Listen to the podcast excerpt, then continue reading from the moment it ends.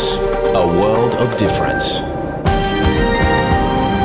You're with NITV Radio, on mobile, online, and on radio. We acknowledge the traditional owners of the land NITV broadcasts from, Wurundjeri people of the Kulin Nation and their elders, past and present. We also acknowledge all Aboriginal and Torres Strait Islander tribes and clans we broadcast to, from the mountains to the plains, from the desert to the sea, from freshwater to saltwater. Yama, and welcome to NITV Radio. Coming up in your pro- on your program uh, this Monday, the 26th of June, we have a yarn with uh, Deanne Weir, board chair of the Sydney Film Festival, talking about the festival's recent announcement it supports Indigenous voice to Parliament.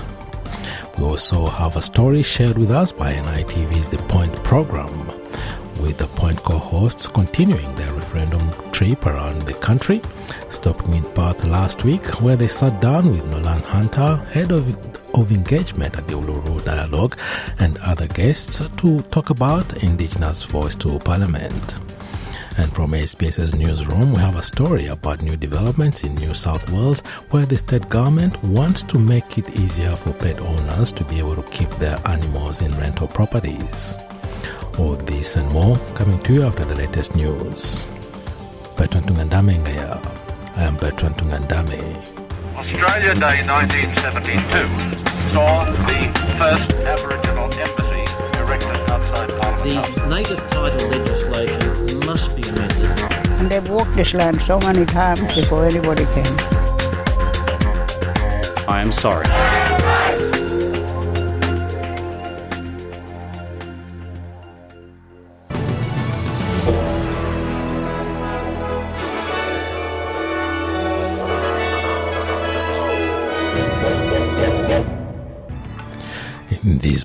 Bulletin, uh, Jawoyn traditional owners urge non-Indigenous Australians to support their call for self-determination and voice and vote yes to Indigenous voice to Parliament. Anthony Albanese pays tribute to the passing of Simon Crean. And new data reveals workers on minimum wage can barely survive due to the rising costs of living.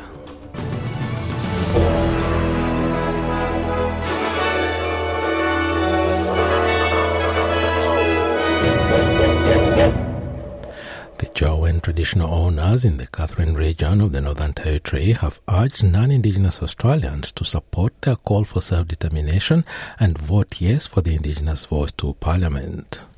About 4,000 attendees have travelled to the small Aboriginal community of Barunga with a population of about 360 people to celebrate the Barunga Festival. This year marks 35 years since the Barunga Statement calling for the recognition of Aboriginal rights was handed to the then Prime Minister Bob Hawke at the Barunga Festival. Mr. Hawke pledged at the time to have a treaty created between Aboriginal people and the Australian government by 1990, a promise that remains unfulfilled. The Minister for Indigenous Australians, Linda Burney, on Friday was handed the Barunga Voice Declaration, which calls on the nation to vote yes in the upcoming voice referendum. The chairperson of the Jawoyn Association, Lisa Mumbin, says the new declaration invites all Australians to listen to the aspirations of traditional owners. This place belongs to us, Aboriginal people, the First Nation people. And we need to be acknowledged and recognized now. It is time. And no disrespect to anybody, but to you, non Indigenous people, we need your support. Because together we can thrive. We can thrive, we can heal, and we can make this nation strong. Community organizations hosting events in support of an Indigenous voice to Parliament will have access to a freshly launched fund to help cover costs. This is part of an effort to shift the voice debate away from politicians and into communities after federal parliament passed legislation to allow a referendum to take place. The Yes 23 campaign will provide one-off grants of up to $15,000 to encourage further engagement and conversations about the importance of a successful referendum. It is hoped the grants will assist regional and rural community groups to run Yes activities and forums. Indigenous community organizations have also been encouraged to apply for financial assistance.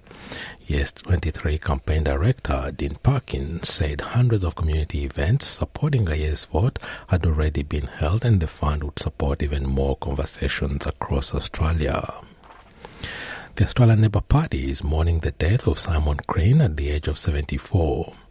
Simon Crean had served as a Member of Parliament for 23 years and was a cabinet minister in the governments of Bob Hawke, Paul Keating, Kevin Rudd, and Julia Gillard. Simon Crean's family said they were devastated after his death on Sunday morning following an exercise session in Berlin in Germany where he was part of an industry delegation. Mr. Crean will be remembered as one of the architects of the Hawke government's momentous industrial relations reforms of the 1980s and one of the most significant political figure of modern Labour. Prime Minister Anthony Albanese reminisces about Simon Crean. Well, uh, Simon, uh, of course, uh, had some ups and downs in politics, as we all did, but uh, he showed no signs of anything resembling regret. Uh, he is someone who uh, continued to make a, a positive and constructive contribution the rising cost of living is still in the spotlight with new figures from Anglicare Australia showing that full-time minimum wage workers have only $57 left after essential weekly expenses. The study called Living Cost Analysis shows housing is the biggest living cost for households. Anglicare Australia Executive Director Casey Chambers says this concerns essential workers. These are people who've done everything we've asked them to do. They're working full-time. They're they're in the kind of occupations that actually stood at the forefront when we were in the pandemic. They're re- retail workers, they're food delivery workers, they're delivery drivers, they're security workers, and yet still they're going backward. Rents have gone up by 30% since 2020, uh, and we know, of course, that rent is the largest part of people's weekly costs. The index also pointed out that a family of four with two full-time minimum wage workers would be left with only $73 after expenses and that a single parent would be short of $100 to afford even essentials. Former New South Wales Liberal MP Darren Maguire has been charged with giving false and misleading evidence to a corruption inquiry involving a Sydney council. The charge stems from his testimony given during Operation Dasha, which investigated whether former councillors dishonestly exercised their official functions over planning proposals and applications. The news comes days before the state's corruption watchdog releases its findings into a major inquiry into the former Wagga Wagga MP and ex-Premier Gladys Berejiklian who were in a secret relationship. The long delayed report will be delivered on Thursday, more than a year and a half after Ms. Berejiklian quit as Premier the federal government has announced a new proposal to give the Communications and Media Authority, ACMA, stronger powers. Social media companies could face multi-million dollar fines for failing to address the spread of misinformation and disinformation.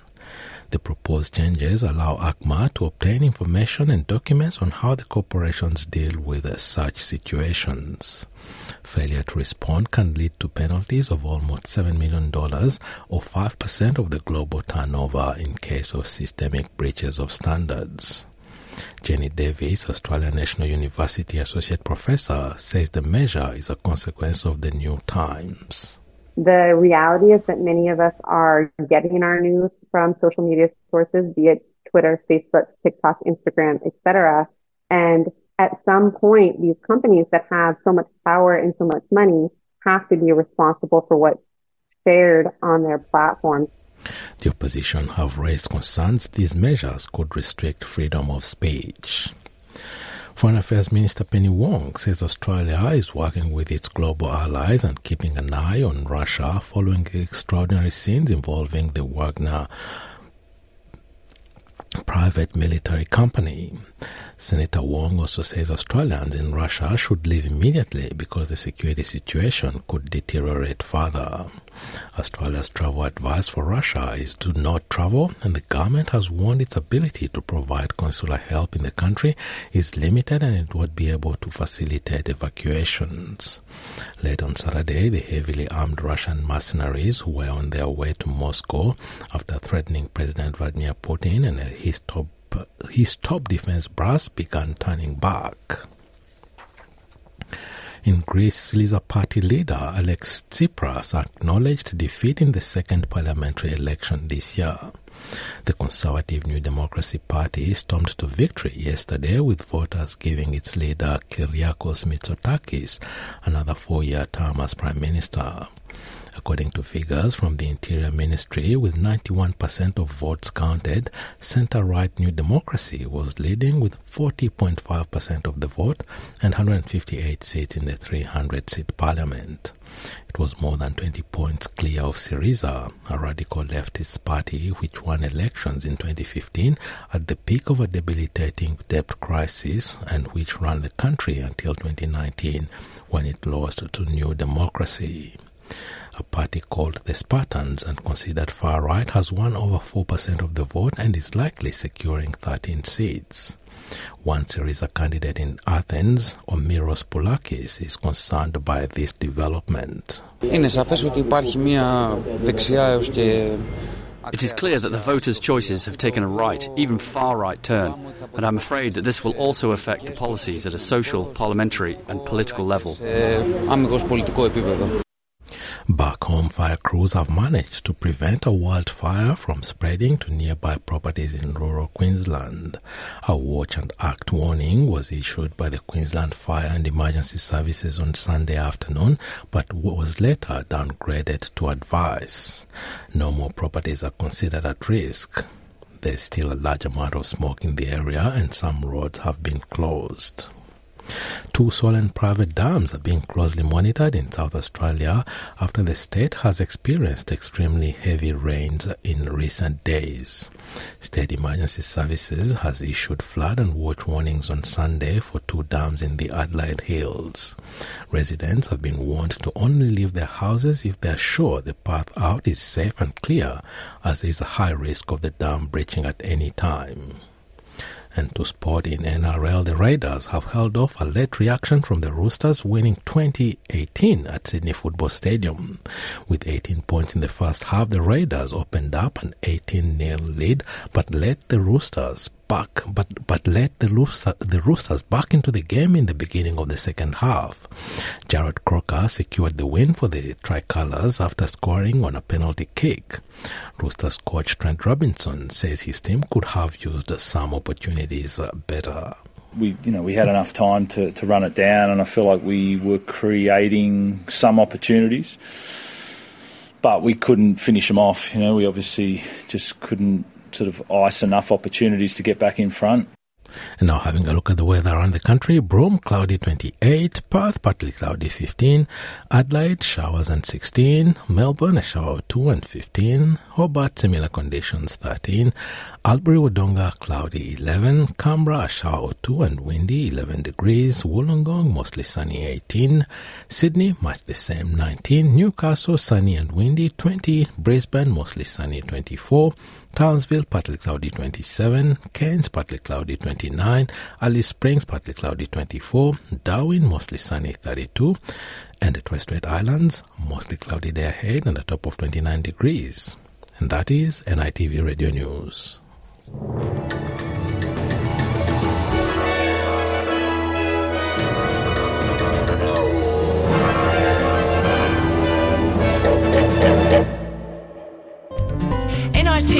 Radio, Monday, Wednesday, Friday at 1pm or anytime online.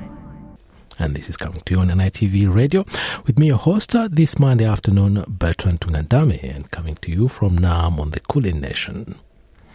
Coming up next in your program, the Point co hosts sat down last week with Nolan Hunter, head of engagement at the Uluru Dialogue, and other guests in Perth to talk about Indigenous voice to Parliament. We also have a story from SBS's newsroom, a story about uh, new developments in New South Wales, where the state government wants to make it easier for pet owners to be able to keep their pets in rental properties. But first, the Sydney Festival, the Sydney Film Festival prides itself for amplifying the voices of Aboriginal Torres Strait Islander peoples, and recently the event has gone a step further, expressing its support for the Indigenous voice to Parliament. NITV Radio's Sierra Schroeder caught up with uh, the Sydney Film Festival board chair to learn more about uh, this support.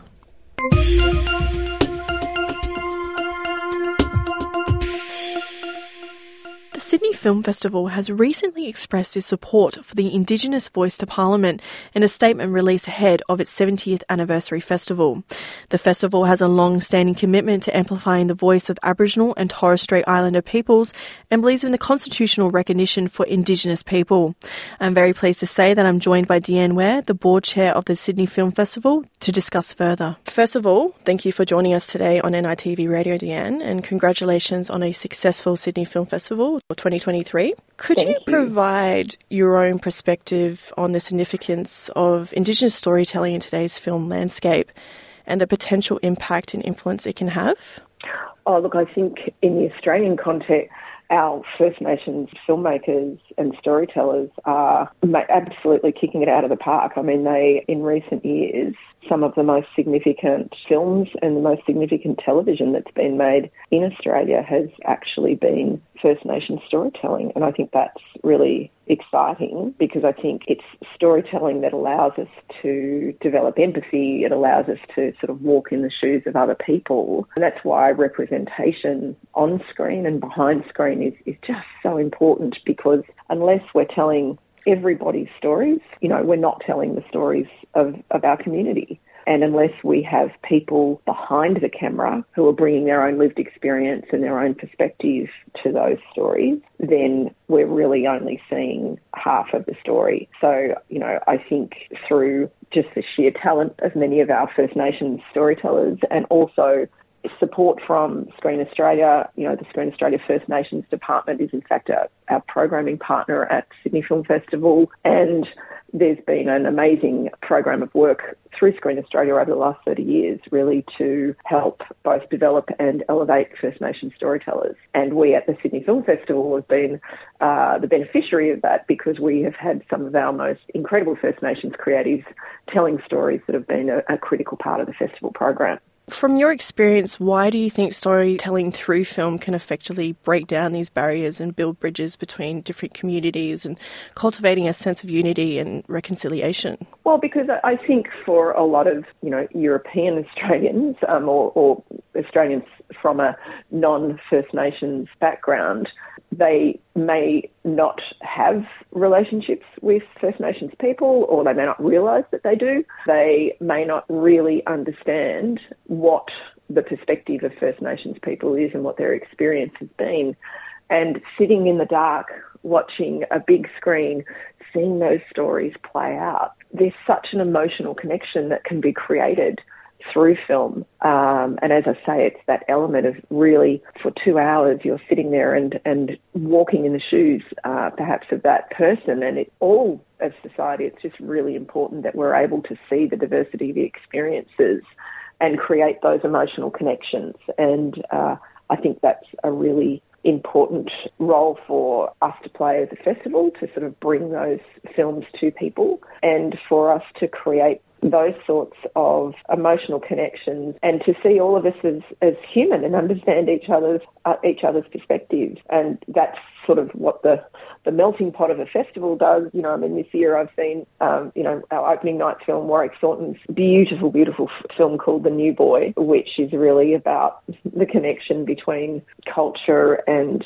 spirituality and even with what might have seemed as the best of intentions. You know you can destroy culture in such easy ways, and it, it is a, it, that is a beautiful film. But you know, I've so I've seen that. I've seen a film from Yemen. I've seen a film from Kashmir. I've you know I'm seeing a lens into people that I would never have an opportunity to do otherwise, and it is it makes you think, it makes you question, and it leads you off into having conversations that perhaps reading a book or a newspaper article just simply doesn't give you that same connection and that same emotional resonance as what a, a beautiful film up on the, the big screen can do for you.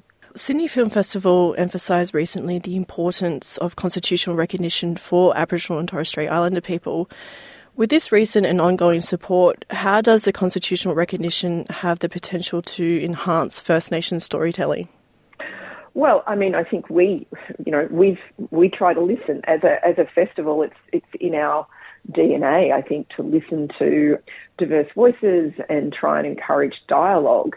And so the statement from the heart was a very clearly articulated request to Australia from First Nations Australians and, and a broad variety. And as Rachel Perkins told us on opening night of our festival, over 85% of First Nations Australians support a voice. So if, if they support a voice and they're asking us to vote yes at the referendum, then I think as a festival, we wanted to say that we believe this is an important next step on the reconciliation path and as the Uluru Statement asks us, it says voice, treaty, truth. We want to um, help encourage that because listening, having a voice means listening to the people who are impacted by the policies and legislation that are being contemplated. And you can't have good policy, you can't have good legislation unless there is an opportunity for the people most affected by it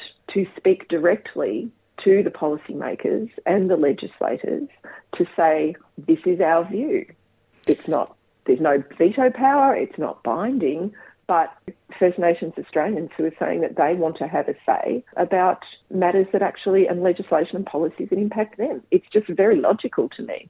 Well, what specific aspects or actions do you believe, like film festivals or the film industry in that matter, employ to effectively contribute to these types of dialogues surrounding Indigenous representation and rights? Well, I think um, what a film festival does is provide a a platform for those voices to be heard and to be heard in a way that I think is a little bit different to things just appearing on television, for example. And for a lot of, you know, first time voices, you know, we've got um, we have 13 key First Nations stories as part of the festival this year from Australia and around the world. And one of the, you know, the great opportunities, of course, that a film festival also provides is because a film festival brings together filmmakers and audiences. And so if we can also bring First Nations filmmakers from around the world together and share their own perspective, there's actually something very powerful in that. And then having an audience sit together, you know, 2,000 people sitting in the State Theatre on our opening night watching Warwick's film The New Boy was a very powerful experience, and I, you know I've been talking to people about it ever since. Audience members, you know, people who were in the audience that night have been coming up to me and chatting about that film and about what that film made them think and what that film made them feel.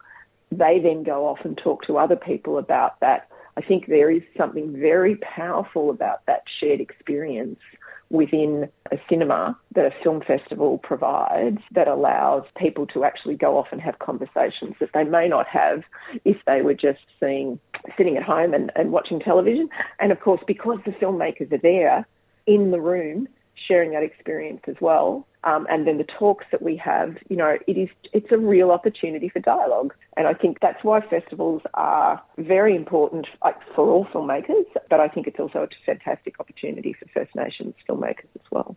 Oh, so, with your passion and commitment to gender equality, do you believe there is an intersection between the Indigenous voice to Parliament and gender equality that impacts the representation of Indigenous women specifically within the storytelling landscape? Well, you know, absolutely. I mean, so many, again, it's the sort of paternalistic approach of policy making in the Australian environment over the last 200 years is uh, honestly is something that has in many ways impacted all women, but more particularly so First Nations women who, you know, the voice will allow those women who are front and centre of many of the issues faced by their communities that some of these pol- the policy and legislation attempts to deal with. I mean, how can you have a conversation about those policies without speaking to the women in the communities that are impacted by that. And that formal mechanism of the voice will be really powerful and give some of those women their voice. And filmmakers, you know, uh, and some of the most, you know, incredible First Nations filmmakers that we have, like Rachel Perkins and Erica Glynn and Leah Purcell, you know, they are telling stories of their aunties, their own, not just their stories, but stories of their community. You know, I've been very passionate about female voices and female representation on screen because we have had a significant tradition uh, up until recent years in this country of not presenting the diversity of female experience on screen. And a lot of that has been because women have been excluded from full participation in the industry. And there's a lot of initiatives that, you know, I've been involved in that have been about trying to improve that situation. And it's to me, it is it's you can't be what you can't see, and you so many of our inherent biases are driven by the kind of cultural diet that we receive, and screen stories really are the most pervasive cultural influence of our time. If you think about we are watching screens every day, whether it's a big screen or a small screen, we are seeing video imagery that is telling us who a leader is, is telling us the roles that different people play within our community. And if they are only coming from one perspective, then what hope do we have for our children and for all of us to sort of perceive and empathise with somebody uh, in, a, in in their full humanity? And it just, I know it sounds rather grand, but it is quite, it's so important to me because it is you, if all you think of is a woman in a limited number of roles, that gets if that's all you ever see on screen, that re, that reinforces that kind of becomes part of your DNA and your understanding, and that's what we have to change. We have such a beautifully complex society with so many different people from so many different cultures. We need to get to know those people. We need to understand who they are as people. And once we understand who we all are as people, it makes it really hard, much, much harder to then have ingrained, you know, biases against people because you just see them as a thing. Like you, you once you can understand someone as a, a real human being, you have much greater opportunity to walk down the path together with them as opposed to just seeing them as the other kind of person. And Lastly, looking ahead, what are your hopes and aspirations for the future of Sydney Film Festival and its role in supporting diverse storytelling and social impact? Well, look, you know, I think what's been so exciting about um, this year's festival so far is that the, you know, the cinemas have been full, the crowds are big. It feels to me like we're sort of in that, we are now in a post-COVID world, if you like, where we're sort of getting back to a new normal and people are so excited to be back in the cinema having that shared experience.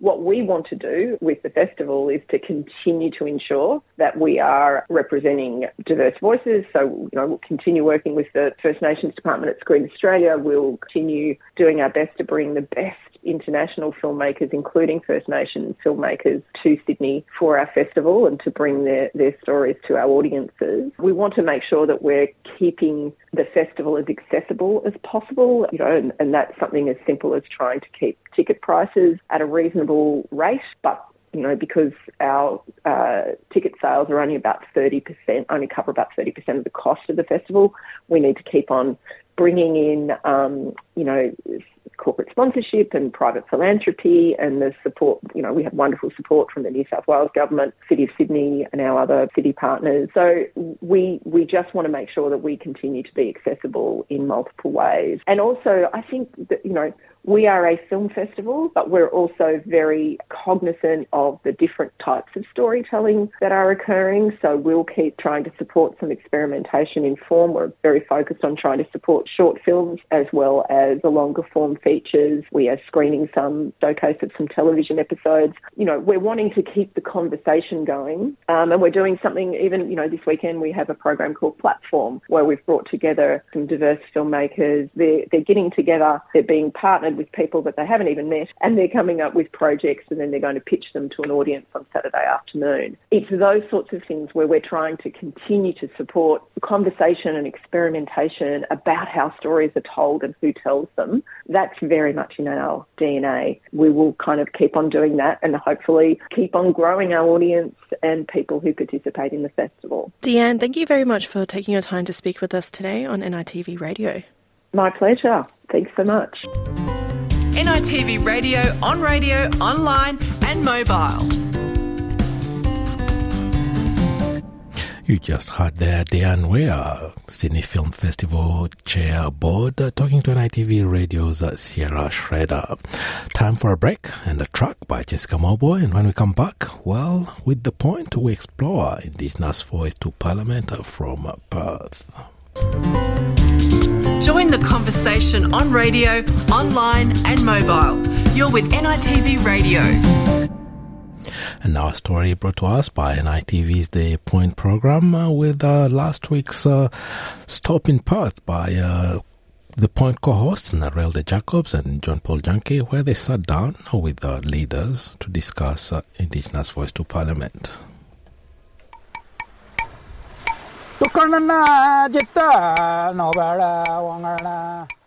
Kariwa Yandu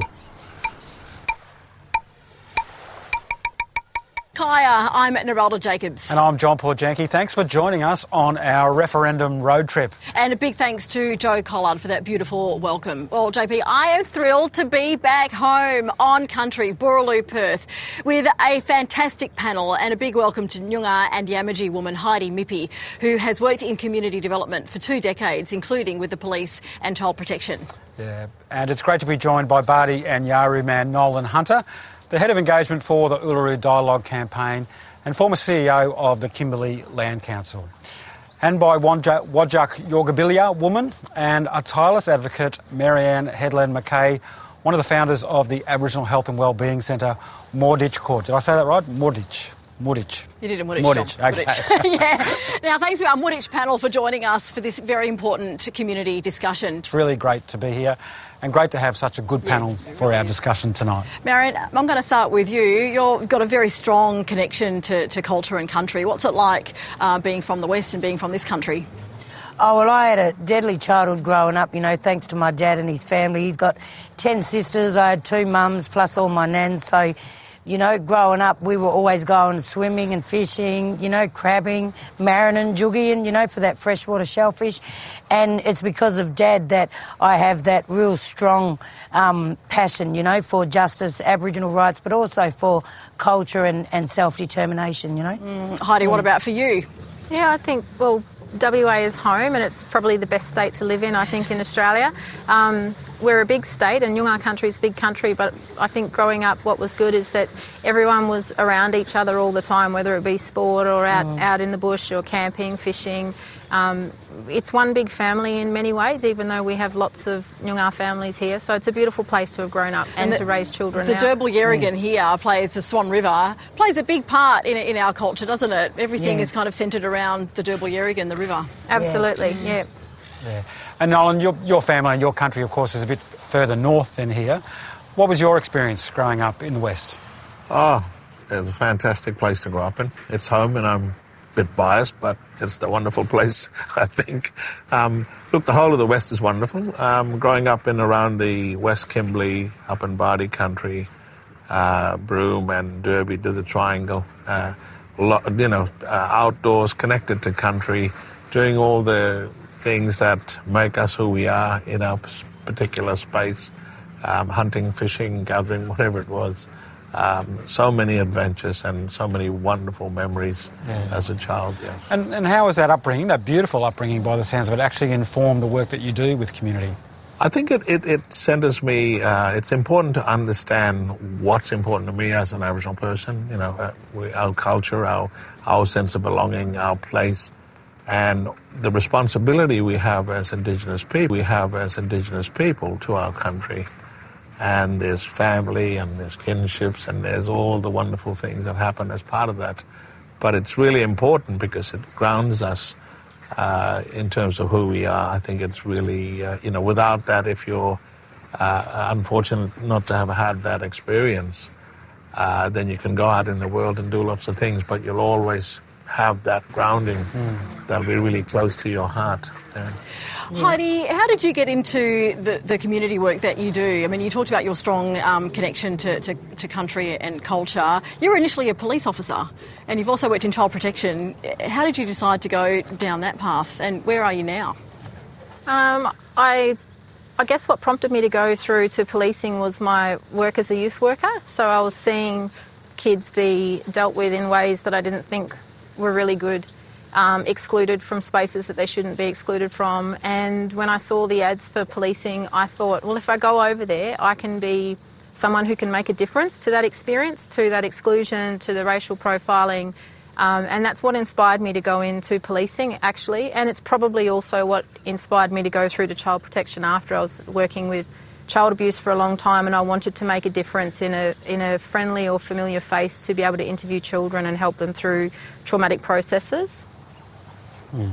And you're also currently working with uh, Noongar Land Enterprise Group, and of course there's a there's updating of the cultural heritage laws here in WA, um, especially following the, the Juukan Gorge uh, sort of tragedy. Uh, what impact is the debate having on the community? Yeah, I've been concerned in the last week or two with discussions that have been um, held in community, particularly in my workspace with Noongar Land Enterprise Group.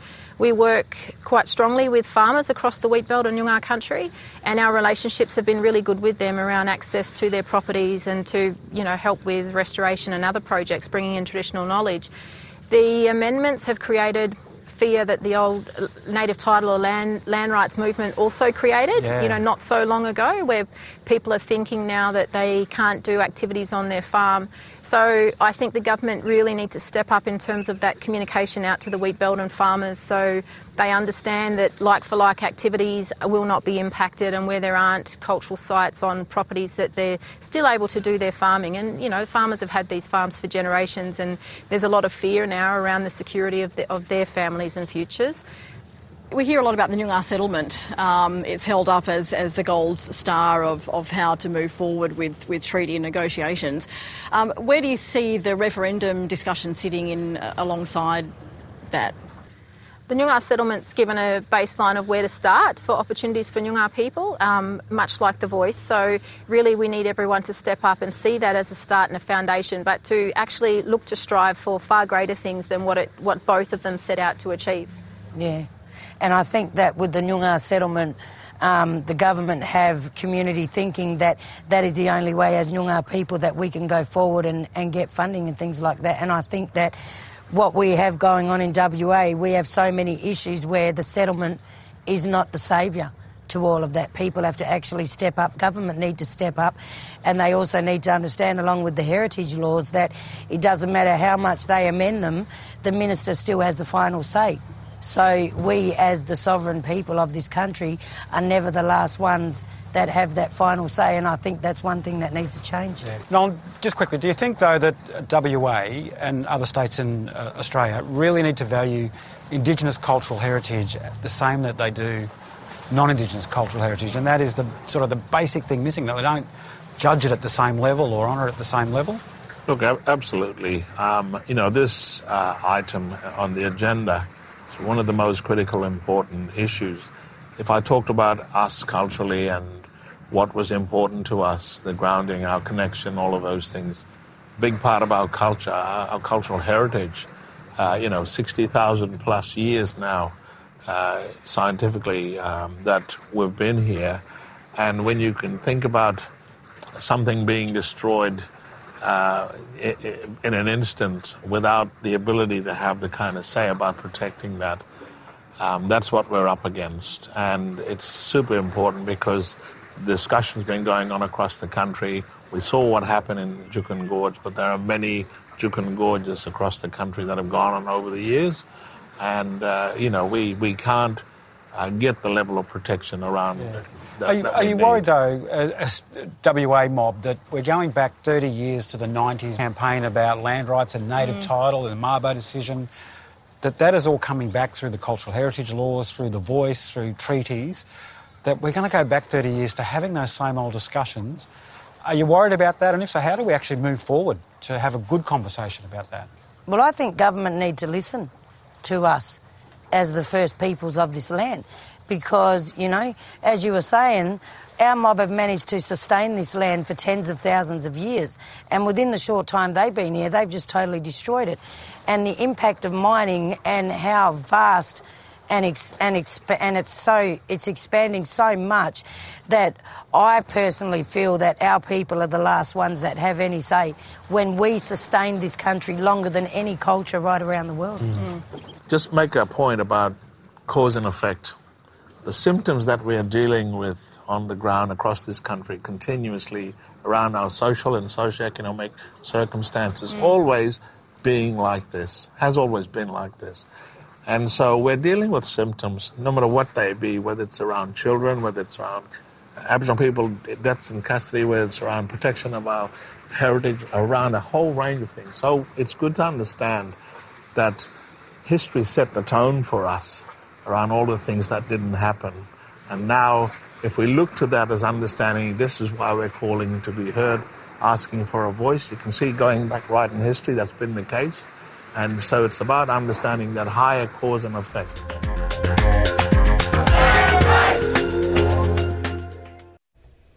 And that was Nolan Hunter, head of engagement at the Uluru Dialogue, ending that uh, episode of The Point, hosted by Narelda Jacobs and John Paul Janke. Now, The Point airs on NITV on channel 34 on Tuesday nights at 8:30 p.m. If you want to listen to this episode again or any other episode of The Point, well, they're all streamed on SBS on demand as well.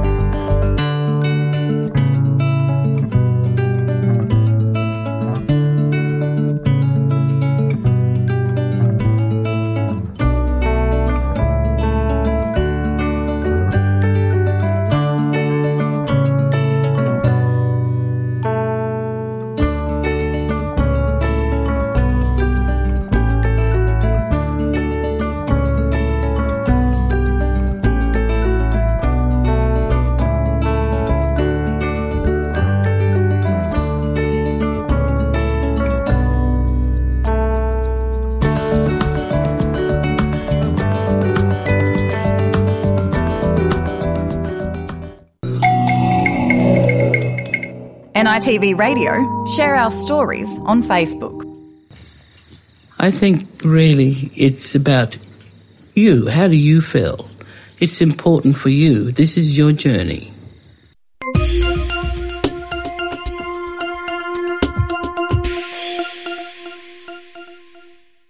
Welcome back. Uh, now, moves are underway in New South Wales to make it easier for pet owners to keep their animals if they rent. There's concern that some people are being forced into homelessness because they cannot find a landlord willing to allow them to keep their animal companions. As Deborah Grock reports, the problem is not limited to just one state. Your community, your conversation. NITV Radio. Renting has become a fact of life for many. The Australian Bureau of Statistics says almost one third of Australians rented their home in 2019 2020. Amid rising rents and strong competition for properties, potential tenants with pets are faced with additional tough choices. Bonnie Hawkes says she found herself in that position a few years ago. Yeah, we had to rehome Archie through a Dachshund rehoming organisation so that we could move somewhere else that would allow us to live there um, without a pet. It's this kind of situation that some MPs are hoping will become less common in the future. New South Wales tenancy laws still allow for blanket no pets clauses in tenancy agreements, so landlords can refuse requests to get a pet for any reason or no reason at all. Animal Justice Party MP Emma Hurst wants to see that change. This forces people to make an impossible choice to either accept housing or stay with their animals. Of course, anyone who chooses to leave an animal, the chance of that animal ending up in the overrun pound and shelter system is high, as is the chance that animal will be euthanised. Emma Hurst argues people are being forced into homelessness because they cannot find anywhere to live with their animal companions. She says it's time to improve the system. Such a system would promote animal welfare, decrease homelessness, and have major benefits to mental well-being. But the system is not set up like this. Unlike other states, our rental laws still allow landlords to ban animals, which severely limits the number of animal friendly rentals on the market. The state's housing minister, Rose Jackson, says she's sympathetic to what Ms Hurst has to say. The minister says she has spoken to a number of people who have chosen to be homeless after finding it impossible to rent a property with their pet. We know that pets are more than just a nice thing to have or a luxury. For a lot of people, particularly vulnerable people who are experiencing housing insecurity and loneliness, they are an incredibly important companion. They are part of the family. Rose Jackson says the New South Wales government is already working on changes to the existing laws. We know it is too hard to secure affordable rental where you can have your pet. We have already announced, committed to, and are working on delivering reform to make it easier for people in rentals, in the private rental market, to have a pet. Change has also been happening in other states and territories. Tasmania and Queensland have both recently made moves to make it harder to ban pets in rental properties, but landlords' permission is still needed. In Victoria, permission also has to be sought, but landlords need a good reason to say no, and animals that are classified as assistance dogs don't count as pets. Better Renting Executive Director Joel Dignam says tenants with animal companions still find it tough and making it easier is an important change to make. It might seem like a small thing when people are dealing with so many other challenges in the renting space, like affordability, but pets are part of people's families. And one of the really sad things about a tight rental market is when people are forced to to lose their pets or unable to to keep a pet as part of their household and it's something that can make quite a big difference for, for just helping people to make a home as renters. But Joel Dignam says a change in the law is only the first step.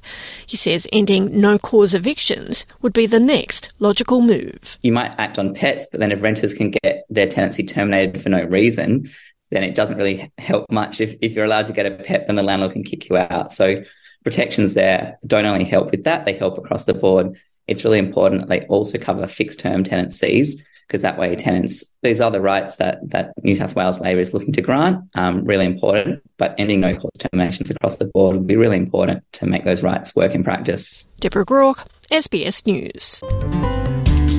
Join the conversation on radio, online and mobile. You're with NITV Radio. And this uh, brings us close to the end of today's program. But before we part, I would just like to mention some of the programs, uh, some of the stories that uh, we are working on in the coming days. You hear from a uh, story about the Lowitja Awards 2023. The Lowitja Awards are designed to recognize students who have ha- who have or are finishing a master or PhD postgraduate degree within the nominated time frame. We also bring you stories leading up to NAIDOC Week 2023, which is just about a few days away. And this brings us to the end of today's program. I am Bertrand Tungandame. Bertrand Tungandame, uh, thanking you for your company this Monday afternoon. Till next time, bye for now. Yalu.